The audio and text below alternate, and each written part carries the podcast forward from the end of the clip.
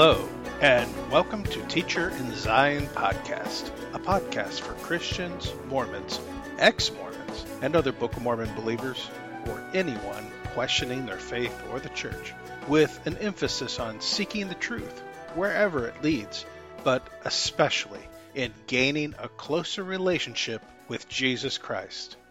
This is your host, Doug Hatten, aka Teacher in Zion, and welcome to the podcast.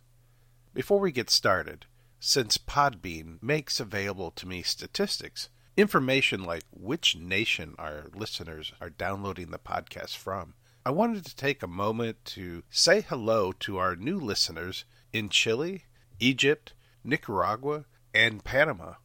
And since this is the first time I've done this, I would also like to give a shout out to all of you who have been listening here in the United States as well as in Canada, Mexico, the United Kingdom, the Dominican Republic, Mali, and our one listener in Russia. I just wanted to let you know that I appreciate you. What a delight it is that through the medium of this podcast, along with our YouTube channel, comments left by subscribers, and emails I have received from listeners like you, that we can communicate with one another from across the world about the Savior and the kingdom of God.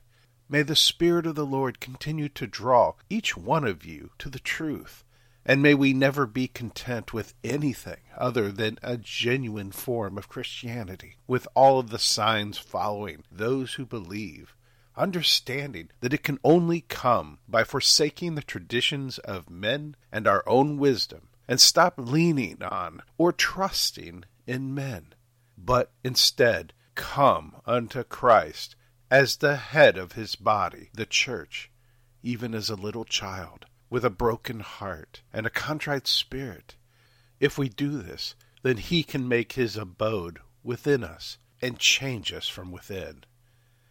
When I first conceived of doing this podcast, I'd hoped to have regular guests on so that we could have lively and interesting discussions, but I couldn't get anyone to say yes at first. So that's how we ended up with this format, where I basically do a monologue. However, several people have recently told me that they would be willing to be guests on the podcast, so hopefully we'll be able to set that up very soon. However, in order to do this, I will need to purchase a service that will allow me to talk with our guests, as well as record, configure, and download high quality video feeds from multiple locations.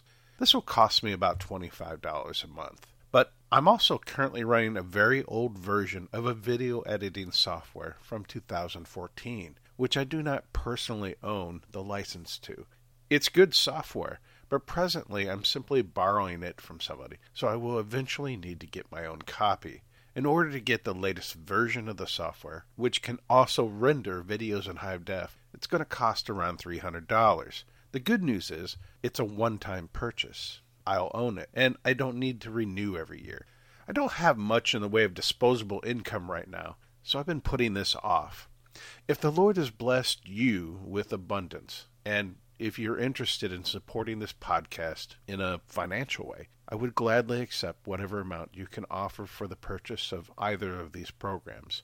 It would certainly help alleviate the additional burden on me and my family. So, if you are interested in helping, simply email me at teacherinzion at gmail.com and we can figure out a method to receive that gift in a secure manner that you're comfortable with.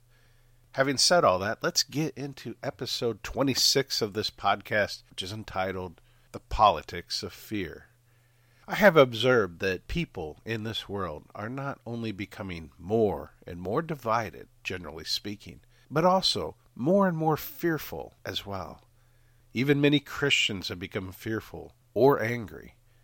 Some act like nothing will matter to them because they believe they will be raptured away and through this means many spread fear in their public ministry as they speak about the last days. Fear is the opposite of faith. Fear and faith cannot really exist together. They are diametrically opposed to one another. You will either act in faith or you will act in fear.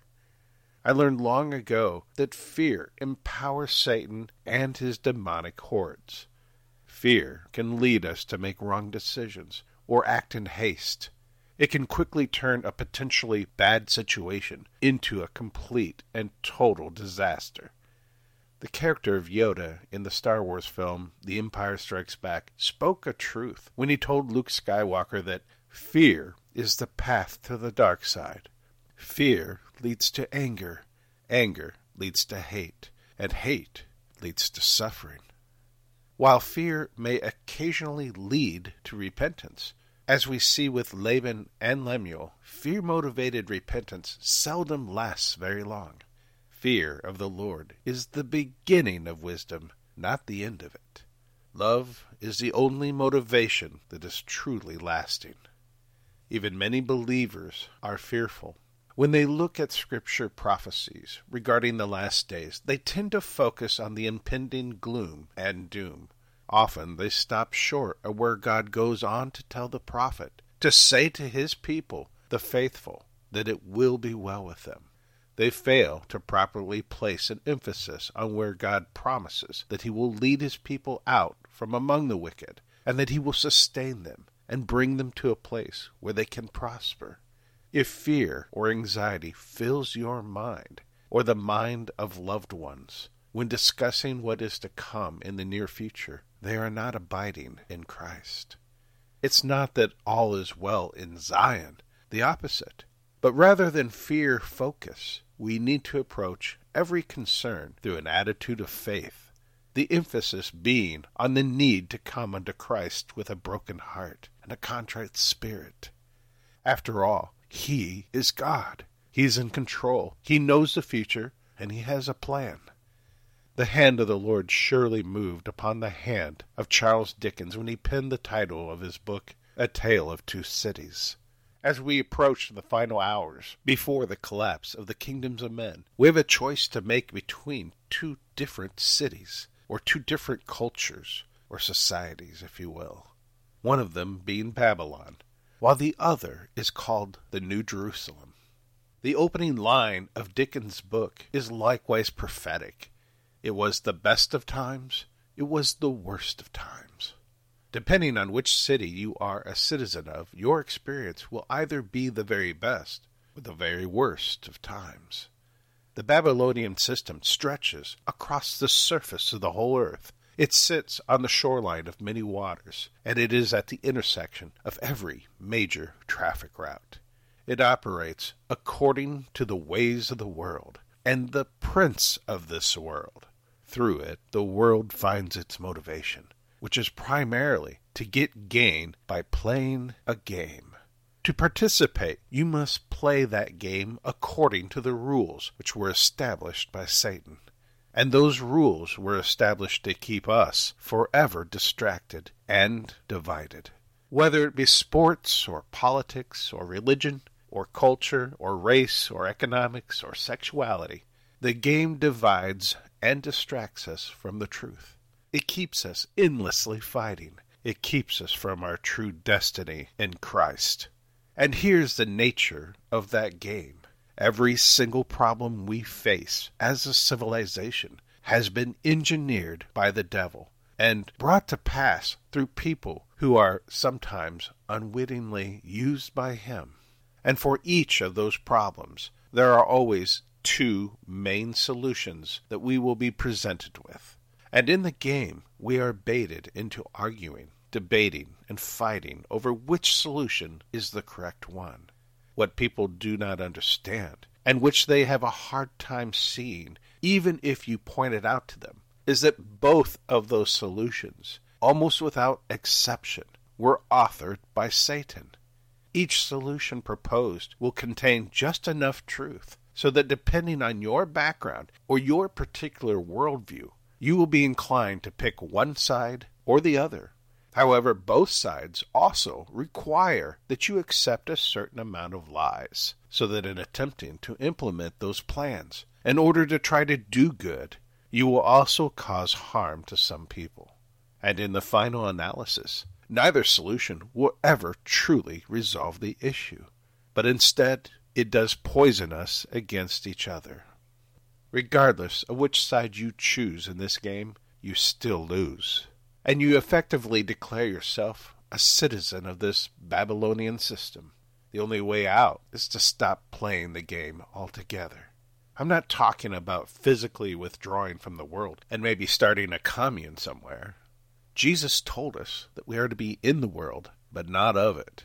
And surely God would never give us a commandment except He has prepared a way by which we can keep it. The other city we can choose from is the city of Zion, the New Jerusalem. We become citizens of the holy city not by our geographical location, but by our spiritual condition, the condition of our heart and our mind. Only the pure in heart can go up to Zion. And so long as we are playing Satan's games, participating in the distractions of this world, we cannot hope to enter the kingdom of God. In time, all those who are pure in heart, who are true citizens of the kingdom, will be gathered together into holy places, even as those who do not belong will be scattered from those places. Some have already been gathered to appointed places, and some are in the process now, while others will come at a later date. We need not worry about how and when. Those who are left, who have a purpose in serving the Lord in far flung areas, will be gathered in by the very angels at the appointed time so long as they remain in the will of the Lord. Those who nurture their relationship with God and remain obedient to His voice will be protected. While it is true that some are appointed to die as a witness, understand that God prepares those who are appointed, and that they likely made the determination to do so willingly in the pre existence. And unto such God is merciful, and He will not permit them to suffer any longer than necessary. If you are in a covenant with Christ, your life is in His hands. Let us be content and at peace, knowing that nothing can befall those who walk in the light except it be the will of God. Those who yearn for the New Jerusalem have a love for the Savior and for their fellow man, even those who would commit evil against them. That kind of love is only possible if we've experienced that mighty change in our heart that Alma talks about. And that love dictates how they act and think. Those who are set free in Christ are free indeed, but to remain free, we must refuse to play the games of Satan, no matter how enticing they may be. The Society of Zion operates according to the law of the kingdom, which is the love of God and the love of our fellow man. This is at the very heart of the gospel and the doctrine of Christ, as outlined in the Bible and in the Book of Mormon. Some of you will have trouble believing me, but it is impossible for anyone who desires to be a part of the kingdom of Christ to enter in, but also continue to participate in the games of Satan. It is absolutely essential that we disentangle ourselves from the politics of this world and cease to strive with one another. Turn off the television, I say, and stop watching that 24 hour news cycle. Free yourself of the anger and the frustration and the fear. No man can serve two masters. Either we allow strife to hold any sway in our hearts, or we walk in the peace and the joy of Jesus Christ. We must put away from ourselves, as Isaiah says, the pointing of the finger. We must stop judging one another and laying blame. We must be changed by Christ so that we will have the love of God in our heart for the sinner and weep for all those who are lost. The souls out there who do not know Jesus cannot be saved by argument, debate, and strife. The Holy Spirit told Joseph Smith that contention is of the devil. We were not called to jump into the fray in order to participate in worldly battles, but to be as a city set on a hill. For we know the whole creation groans and travails in pain together, even unto this day for the earnest hope of the creature is waiting for the manifestations of the sons and daughters of God. The voice of the Holy Spirit revealed to me, under no uncertain terms, that God is grieved by the infiltration of worldly politics into the church. Its strife and contentions are a demonic assault against holiness. It infiltrates the hearts of His people. He didn't just call it a sin. He told me that our politics are an abomination and a filthy stream from which his people are drinking from. We are engaged in battle with one another to contend for an earthly kingdom that God is dismantling. During the experience I had with the Lord regarding this subject, a vision opened before me.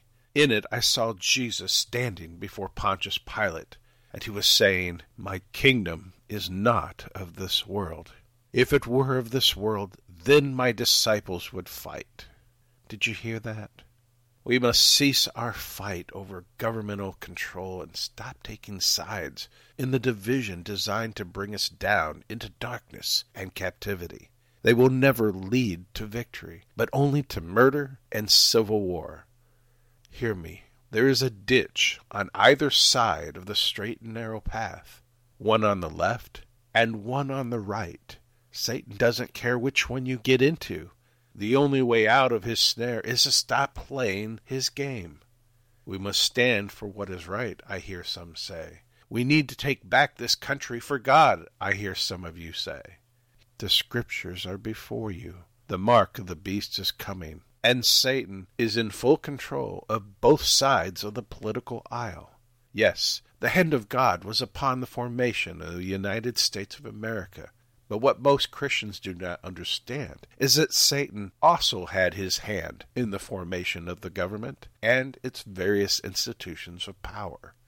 They have been and continue to be very much under the control of Luciferian organizations according to secret combinations. We are being deceived, all of us, because they are very much in control of both sides of almost every conflict, and they control both political parties. The role that God played in the formation of this nation was to ensure that we would have a land of liberty where we could worship and learn and grow spiritually with a great degree of freedom to do so. But for everything there is a season, and it is not a part of God's plan to uphold this nation or its government forever. All of the kingdoms of men must fall and give way to the mountain of the Lord. The time has come. We must begin to set aside our notions of civic duty in terms of politics, and instead fully invest in our civic duty toward the kingdom of God. We must begin to do so as if we are nearly out of time, because we are almost out of time. Cease from all your striving. Let go of the anger in your heart. Render unto Caesar what belongs to Caesar and give your heart entirely to Christ. This is required of us so that we may manifest his kingdom in this world. Understand that the church, or the bride of Christ, is supposed to give birth to the kingdom. See Revelation chapter 12. But we must first be the church, or in other words, become the tabernacle of God, the abode of Christ, the very dwelling place of God. That is what it means to be the body of Christ. It is not an earthly institution or an organization, but all those who are born again, a new creature, acting in the interest of Christ alone, according to His will. Is impossible to do so unless we lay down our lives and become transformed by His very presence. The Spirit of God is moving among many people, even as I speak these words. I am greatly encouraged by what I see, but I am assured by the Spirit that this is just the beginning. We've seen nothing yet. There is a mighty move of God that is coming, like a tsunami wave, it will change everything. The first sign that a tsunami is on its way is that the ocean water begins to quickly recede away from the shoreline. If you see this happening in the physical realm, you should run to the highest ground as quickly as possible. Many of you are seeing that happen right now spiritually. You're seeing the living water receding away from everything that is spiritually dead. Everything that does not glorify God is becoming spiritually bankrupt. The traditional wells from which people used to draw spiritual water are drying up. This is a sign from heaven designed to help awaken all those who are His so that they will begin to realize that there's something wrong with the institutional churches and begin to question those who claim to be an authority. God's purpose in doing so is to free us from the traditions of men and the snare of the devil, which are designed to keep us trapped in a cycle that will never bear the fruit needed to establish the New Jerusalem. Jesus is calling to us so that we will listen to his voice, and we will be one flock with one shepherd. As his people awaken to an understanding of many of the problems in the church, we find a certain degree of solace in the fact that we're not alone, that there are others who also see the same truths we do. And yet we still remain scattered, and our dominion is small because the dominion of the whore of Babylon is so great. But the Lord well knows that we're in need of his help, and he asks only that we call upon him and turn our eyes upon him only, and not to men for a solution. In Isaiah 11:11, God promises that he will set his hand a second time to recover his people. I have received a promise of the Holy Spirit to his people that he knows our need and help is on the way. We need to use this time to prepare ourselves to receive his mighty gift. What is coming will greatly encourage and enable his people. Many who believed in their heart will nevertheless find themselves astonished when they see these things come to pass.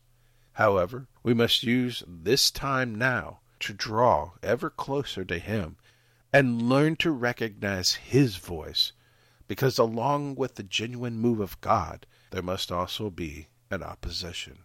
Deceptions that wax worse and worse and the only way to escape them is to know Jesus completely, to know his voice, and to know his word, and to have his spirit within us, guiding us and leading us to all truth. A mighty move of God is on the way, and there is nothing the devil can do to stop it. And that is why the enemy is fighting you so hard. He's coming against your mind, for some of you, in your walk with the Lord, you've come to the point where Satan can't get you to go back to your old sins or your old ways. So the only thing the devil can do is try to wear you down, try to steal your peace, try to steal your joy, trying to keep you from rising up and walking in your full destiny as a child of God. Do not give in to temptation, and do not be weary. Look up, for a refreshing is on its way. Even now, if we turn to Christ, He will give us of His living water to drink. He knows the battles that you fight, and help is on the way. Be encouraged. Lift your eyes up to the hills. Your help comes from the Lord, the very one who made heaven and earth. He has a plan. You are a part of that plan. You are precious to Him. His love for you has never faded. We have every one of us been given the gift of this wilderness experience, that we might purge our hearts of Egypt. God has not led us here to perish, so trust in Him. It is His good desire to lead us into the promised land. The angel Gabriel told Mary that her son was to be called Yeshua. That's Joshua in our English Bibles. It was Joshua who led the Israelites into the promised land. Even so, the God of Israel, even Jesus Christ or Yeshua, will lead us to these last days to overcome the enemy and come into our great inheritance. May we, like Joshua and Caleb, not focus on the giants, but focus instead on the fruit that will be ours. And if I haven't totally offended you yet, I hope you will join us for next week's episode. I enjoy receiving emails from our listeners, so if you have questions, comments, or a testimony to tell, email me at teacherinzion at gmail.com. Until next time, God bless. Join us for discussion in our Facebook group, facebook.com forward slash groups forward slash hope of Zion, or at our YouTube channel, Teacher in Zion. That's the word teacher, space, and in Zion spelled as one word. My books can be found at amazon.com forward slash author forward slash Douglas Hatten.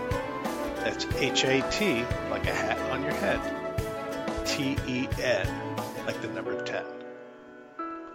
Until next time.